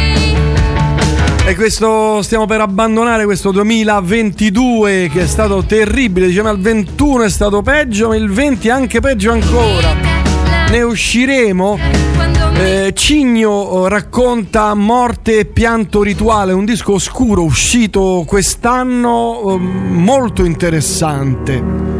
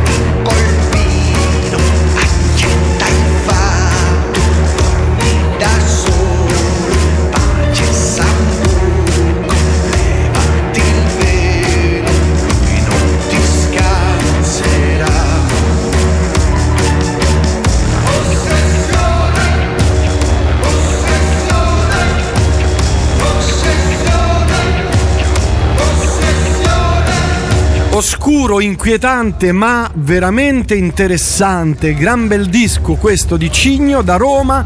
Eh, morte e pianto rituale. Questa è Radio Elettrica. Un po' di musica italiana ci sta come finale di anno. Perché no?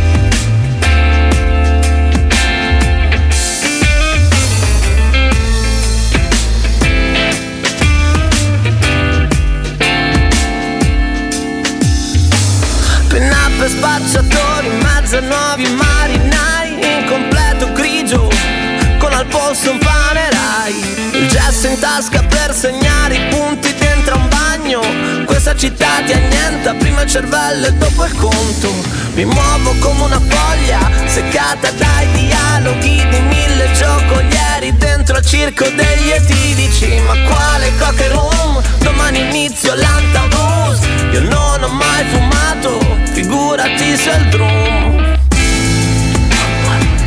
E quando la città dorme Io apro tutte le porte Dell'immaginazione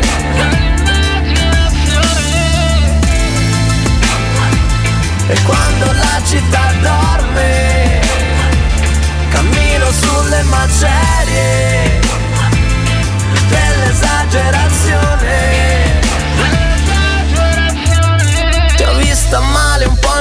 invecchiata Come se fossi rimasta illibata Fai pure le tue battute Me la sono cercata. Di notte sai sto male Ho reflusso sentimentale Per fortuna somigli a tua madre Non ti posso odiare. Ti ho vista camminare Con in mano il cellulare Se io fossi stato un iPhone Magari poteva durare La tua amica a Dubai. Qui cosa cazzo fai? Scappa finché sei in tempo O te ne pentirai quando la città dorme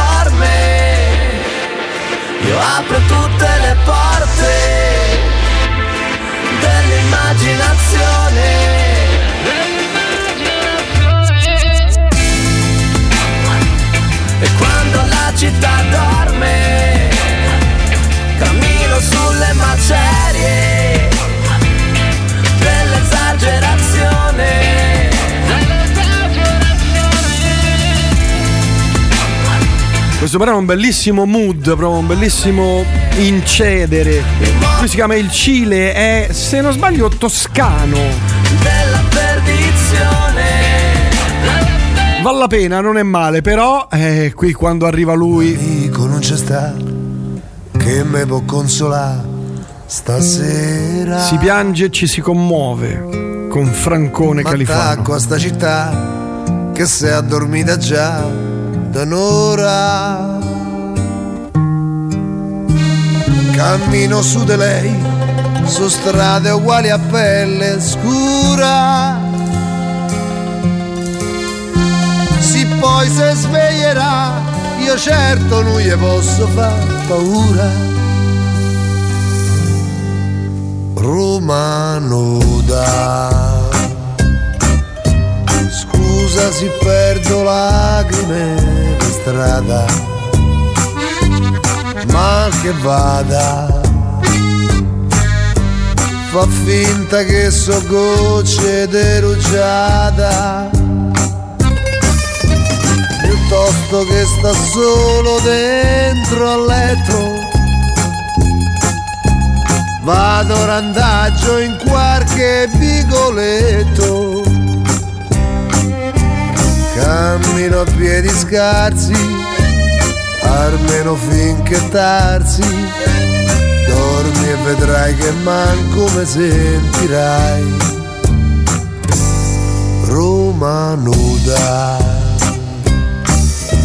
Non me vuoi dire no, so disperato. Casa è vuota. C'era una donna che m'ha rovinato. Me basta sta così all'angoletto desta strada.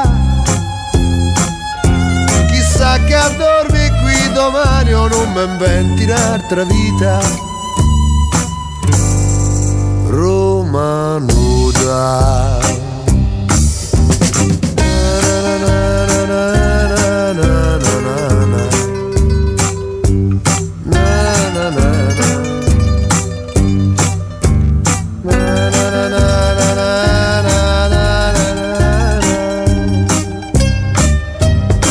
basta sta così all'angoletto de sta strada. Chissà che a dormi qui domani o non mi inventi un'altra vita. Roma nuda.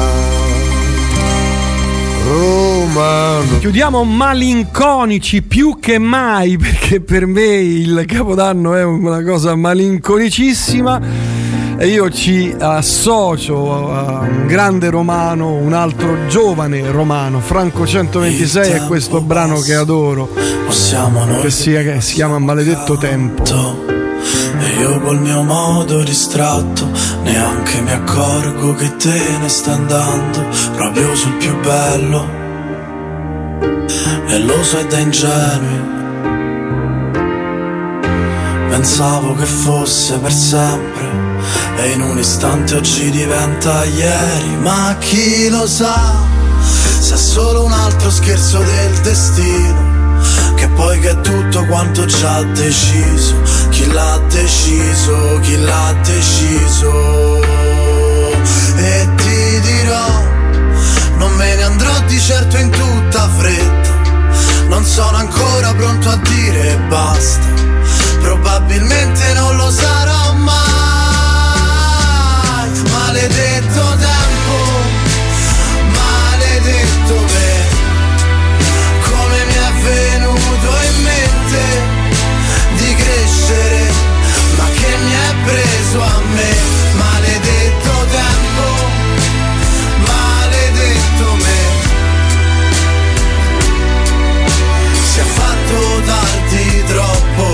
presto. E ho un po' paura se ci penso, la strada alle mie spalle corre via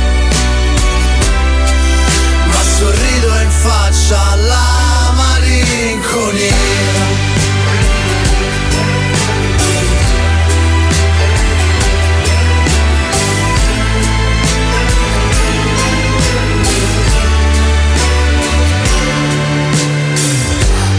Tempo passa e penso a che avrei fatto in quei momenti, però con degli occhi diversi e non lo sguardo che avevamo ieri, ma chi lo sa se è solo un altro scherzo del destino.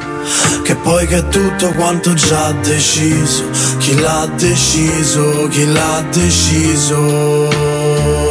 E ti dirò, non me ne andrò di certo in tutta fretta, non sono ancora pronto a dire basta, probabilmente non lo sarò mai.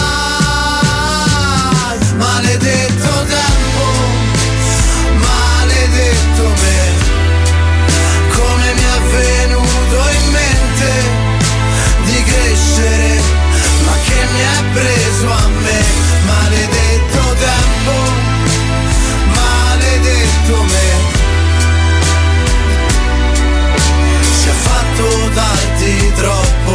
presto e ho un po' paura se ci penso. La strada alle mie spalle corre via.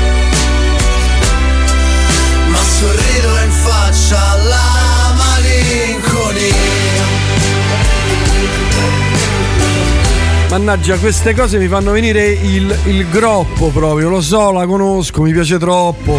Dicevo, chiudiamo in con la malinconia e grazie a tutte e a tutti, è stato bello, ci risentiamo se tutto andrà bene nel 2023. Eh, ricordatevi sempre che una pietra che rotola non raccoglie mai sugo, da Prince Faster è tutto. Ciao, ciao, ciao, ciao, ciao, ciao, vi voglio bene, alla prossima e continuate a seguire Radio Elettrica. Grazie, buona fine e buon principio. Vi voglio bene.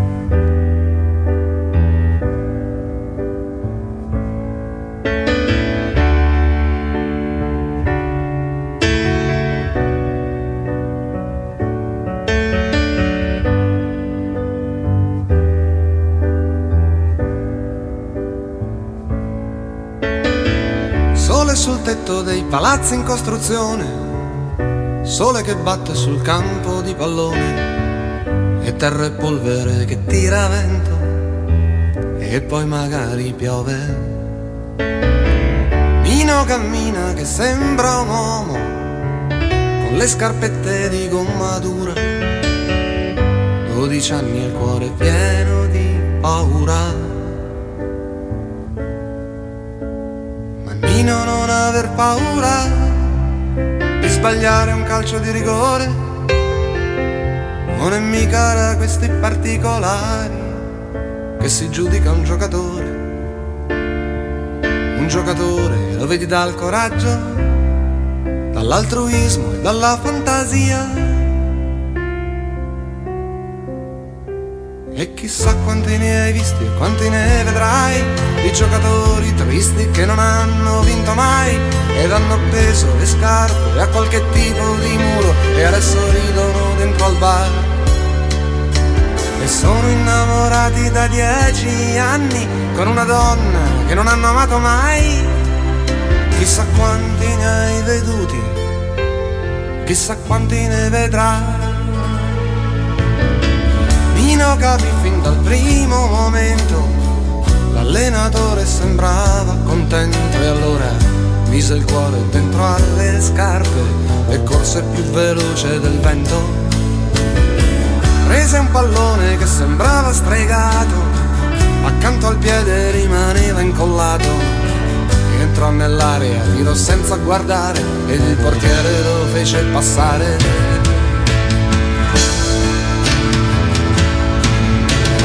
Ma Nino non aver paura di tirare un calcio di rigore, non è mica da questi particolari che si giudica un giocatore un giocatore lo vedi dal coraggio, dall'altruismo e dalla fantasia.